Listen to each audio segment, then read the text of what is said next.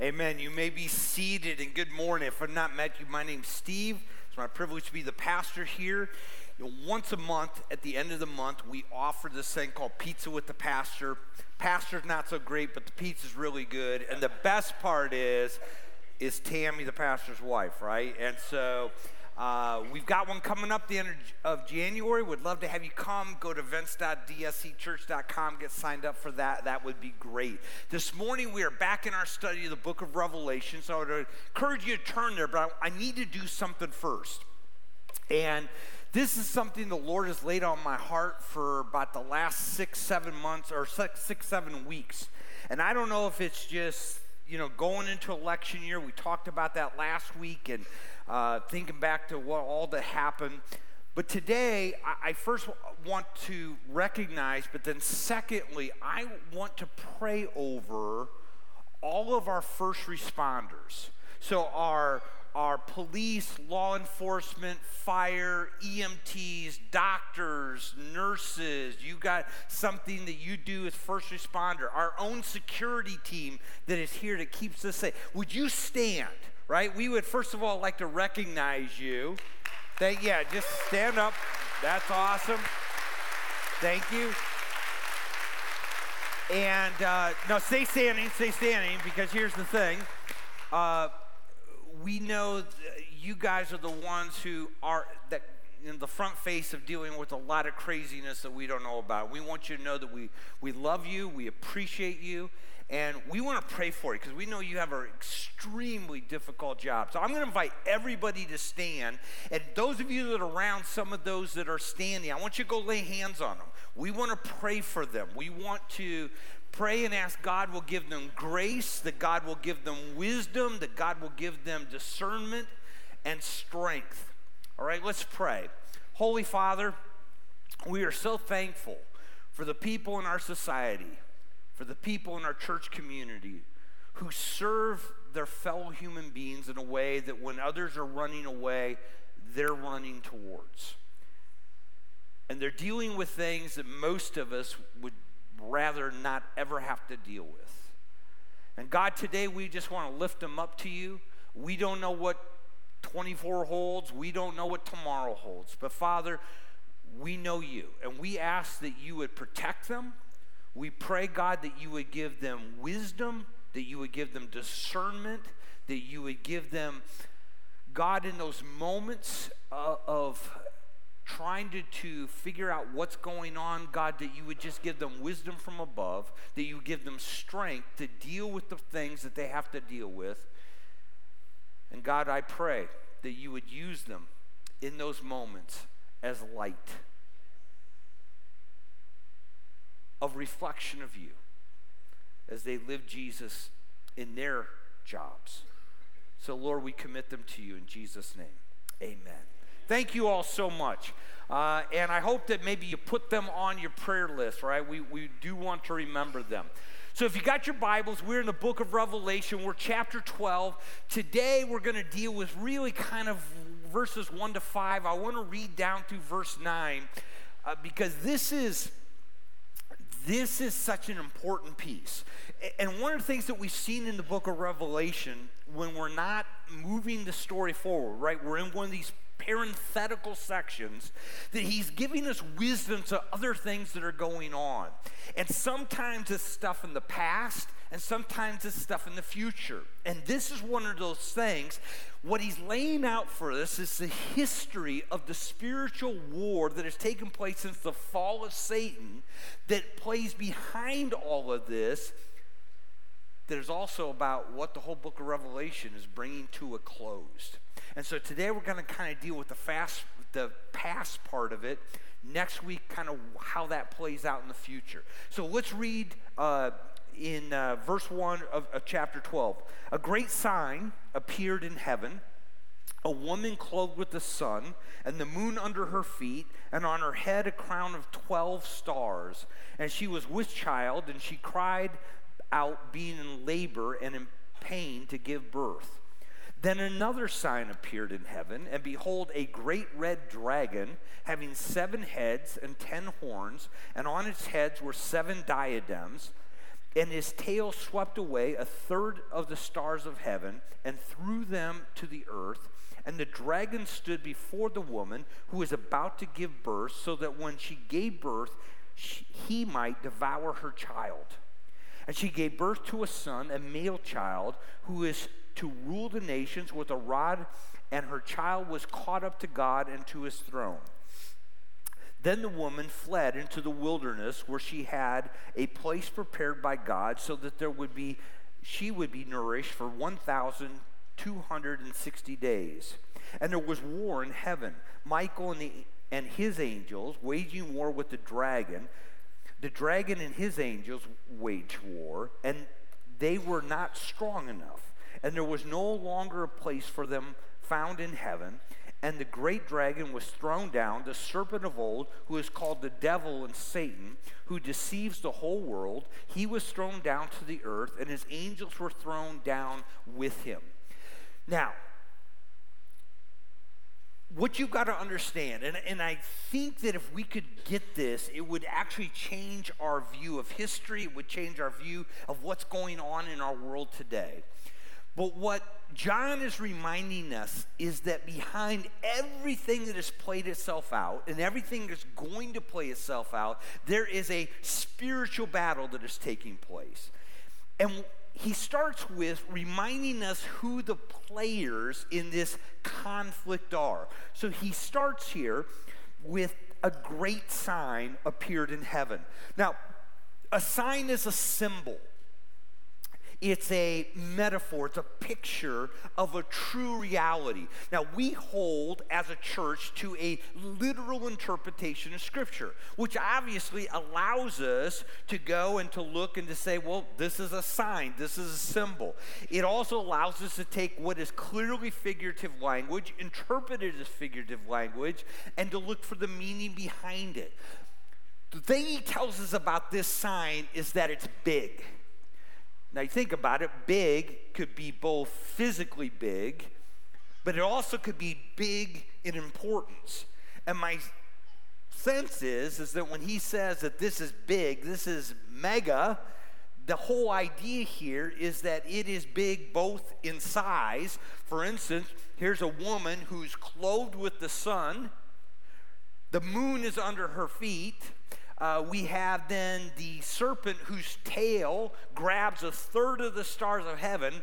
Yeah, big in size, right? It's, it's big. It was a great sign. Ah, but it's also big in importance because really understanding this unlocks the history of all that has played out since the Garden of Eden till now and what will play out until Jesus comes and sets up his kingdom. And oh, by the way, takes the devil and puts him in the bottomless pit Hallelujah. for a thousand years. So here's the players. The first is this woman. A great sign appeared in heaven a woman clothed with the sun, the moon on her feet, and on her head a crown of 12 stars. And she was with child, and she cried out, being in labor and in pain to give birth. The woman represents Israel. Now, some would say, no, it represents Mary.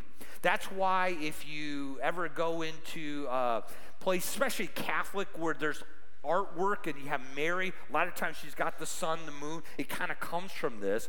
But he's told us this is not a person, this is a sign, this is a representation of, of what's going on. And when you think of the sun and the moon and the stars, obviously, it, for, for those who know the Old Testament, it points us back to Joseph. It points us back to his dream there in Genesis 37 as the children of Israel are just starting out, right? It's just right now that the 12 sons, and he says this. Now he had a, yet another dream related to his brothers and said, Lo, I've had still another dream. Behold, the sun and the moon and the 11 stars were bowing down to me. It's a picture of Israel.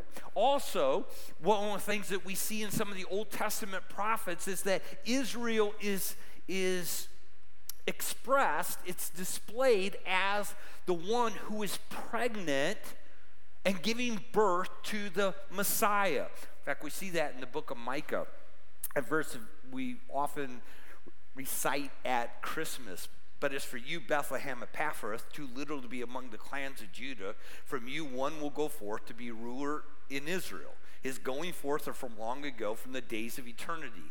Therefore, he will give them up until the time when she who is in labor has borne a child.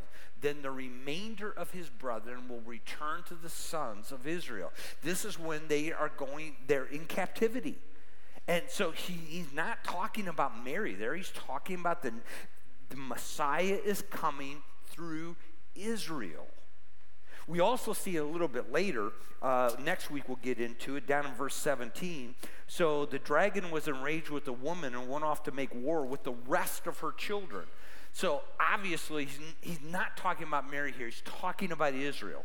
And Israel, because Israel is through whom the Messiah is going to come. That's the key. The second character, the second piece here, is in verses 3 and 4. And then another sign appeared in heaven. And behold, a great red dragon, having seven heads, ten horns, and on his heads were seven diadems. The tail swept away a third of the stars of heaven and threw them to the earth. And the dragon stood before the woman who was about to give birth, so that when she gave birth, he might devour his child. The dragon is Satan. Now, again, it's a symbol, it's a picture, which is really important, but clearly we look down in verse 9, and the great dragon was thrown down, the serpent of old, who is called the devil and Satan. So we know who it is. But here's the point the focus there of the red dragon is not on a physical description of Satan. It's about his character, it's a symbol. It's to remind us he's red. He's a murderer. He's been a murderer since the beginning. He, he's a dragon. In, in Old Testament literature, the dragon was the ruthless animal that, that only destroyed. That's who Satan is. But that's, you know, it's his character, it's not his appearance. You know, so this idea that, you know, Satan runs around with a little red guy with little horns and, you know, pointed tail and pitchfork I, is, is not Satan. And it's important that you not think of him that way because we're looking for something ugly. Uh, Exodus, or not Exodus, um, Ezekiel 28 I think would suggest that Satan, Lucifer, was maybe one of the most beautiful things God created. Paul in Second Corinthians tells us that he masquerades as an angel of light. You know, we're looking for something ugly, and but no, he's a, he's a deceiver. He he comes across in, in, in beauty. Now, there's another part of this description here that at least wanted to mention. Uh, he had seven heads, ten horns, and on his heads were seven diadems. That's almost a sermon in itself. I don't have time to deal with that part. We're going to come back to it in, in chapter 17 because he's going to go into detail as to those pieces. So we're just going to kind of push that off for a little bit.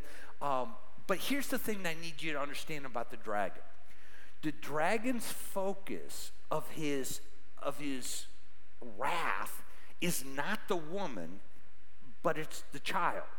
End of verse 4 so that when she gave birth he might devour the child. This is the spiritual battle that is going on. We'll, we'll get into it in just a moment. But the enemy satan has tried to usurp god from the beginning of time and how he how it's going to be played out is him trying to usurp to stop to destroy the child quickly the child uh, obviously is jesus the messiah now you'll notice he doesn't say another sign uh, this is very specifically who he is. And she gave birth to a son, a male child, who is to rule the nations with a rod of iron. That takes us right back to Psalm chapter 2, uh, a psalm that John has quoted often here in the book of Revelation. This is Jesus.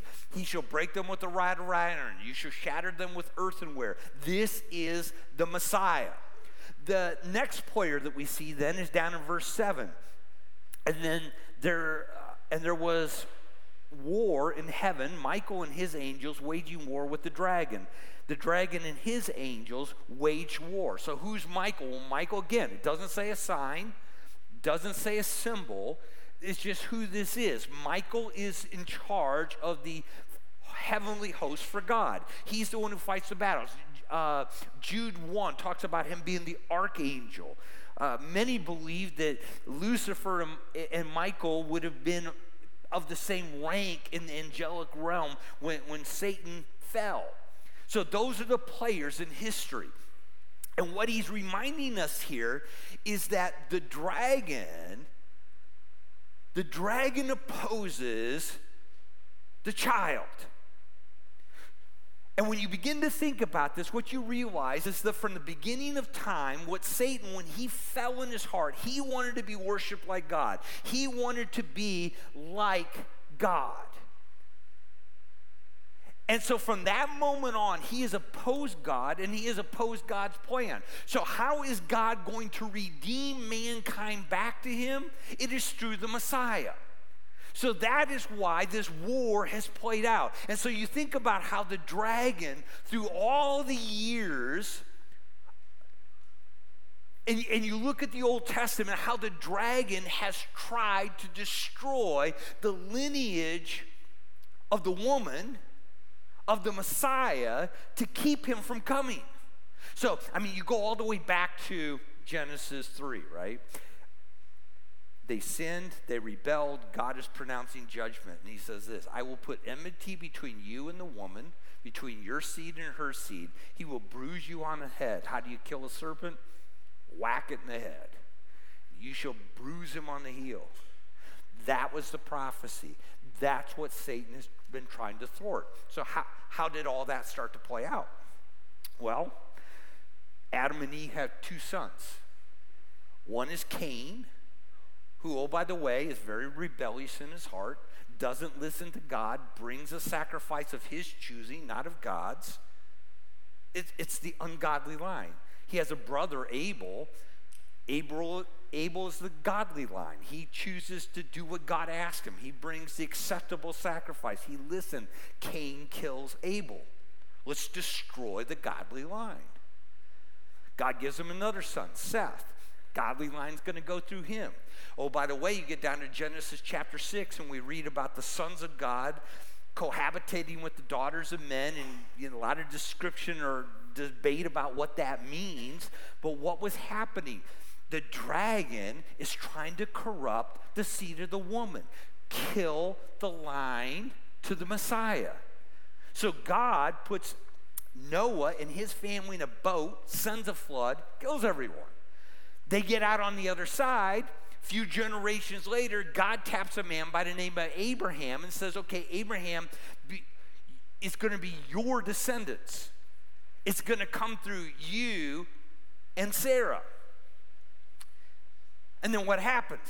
they don't have they don't have a son. And then Abraham goes to Egypt and afraid they're going to kill him to get Sarah and says, Oh, she's my sister. And twice in, in their life, two men take Sarah to be their wife. And God has to supernaturally step in. Satan's trying to corrupt the seed. Finally, they have this, the child, Isaac, right? This is where it's going to go. Uh, it begins to play out. You, you fast forward 400 years later, they're in Egypt. God's going to bring them out. What does Pharaoh do? Pharaoh let's kill every male baby of the Jews. What's what's he's trying to destroy it. You think of uh, you think of the book of Esther. So now they're in captivity, and Haman now puts out uh, this decree under the king of the Medes and the Persians that you can kill, rob, and destroy every Jew. Wipe them off the face of the earth. It's a, it's a spiritual battle behind it all. You think of then later on, after Moses brings them in, David is chosen, and now not it's not just going to be the seed of the woman, and it's not just going to now be the seed of Abraham, but now he even narrows it down. It's the seed of David. It's going to be your child who is going to come and going to rule and reign. It's going to sit on your throne. And what most people forget is that in that, that kingly robe, do you know that twice it got down to just one person?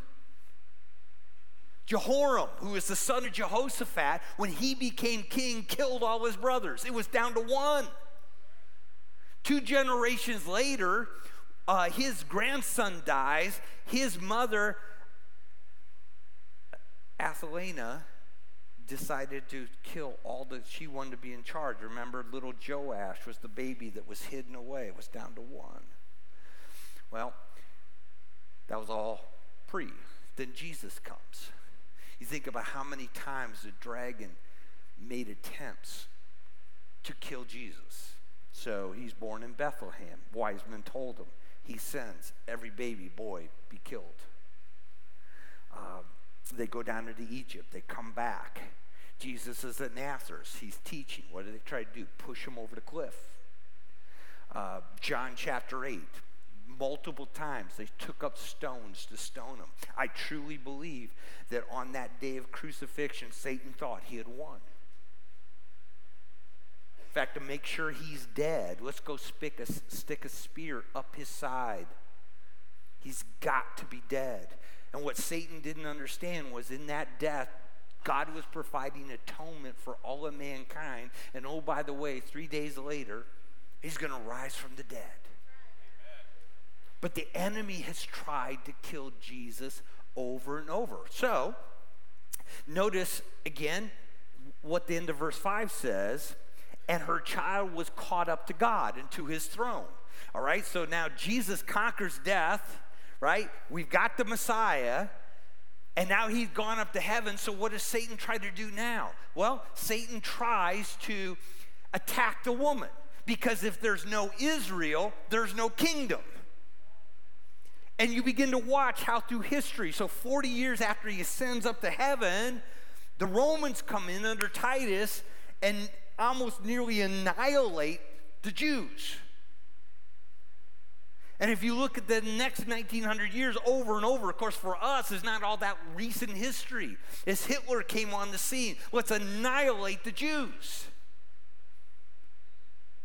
That's why 1948 is such a significant piece to all that is going on. It's a piece of, of this spiritual battle as they become a nation again.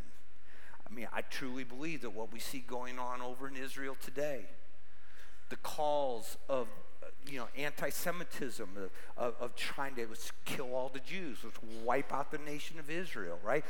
We think, you know, we think, oh, the politics and all that. No, no, no. It's a spiritual war that goes all the way back to the Garden of Eden. And it's going to be played out until this time forward. Because now they're going to Satan's going to try to wipe them out again. And we'll talk about that next week, right? When we pick up with verse 6 and how this is going to play out in the tribulation time. But you just think of what Jesus said. When you see the abomination or desolation and you're upstairs, don't go downstairs and grab your jacket, just run. You know, his whole point is listen, you're on the field, don't go back to the house, just run. This, this is what he's going to talk about because the Antichrist, the, the, the beast working under the authority of the Satan, is going to turn on the Jews. And oh, by the way, not just on them, but you look ahead to verse 17, because God's going to uniquely protect Israel, the woman at that time. Says, So the dragon was enraged with the woman and went off to make war with the rest of her children. Well, who's that? Well, to be honest with you, it's us. Because through the Messiah, God provided so that the Gentiles could come into this picture. So I gotta, I gotta hurry here. Um, here's the part that I'll, I hope that you'll see. Right. First of all, that so much of what we're seeing play out in our world today, I think a lot of what we're seeing play out in our country today, is not near recent politics. It is the historic long war between God and Satan. And Satan is trying to to destroy. Israel is, always has been, always will be a prime target for Satan to destroy. Why? Because if there's no Israel, then there can be no kingdom.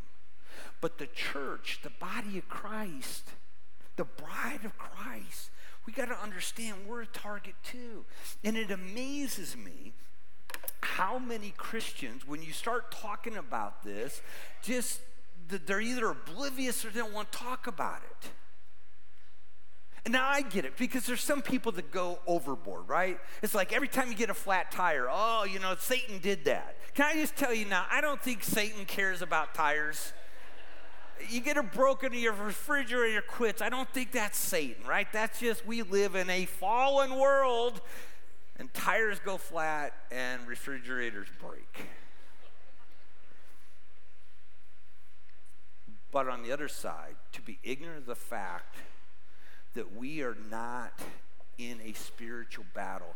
Remember what Paul says in Ephesians 6 therefore be strong in the Lord, the power of his might. For we don't wrestle against flesh and blood, but against principalities and powers.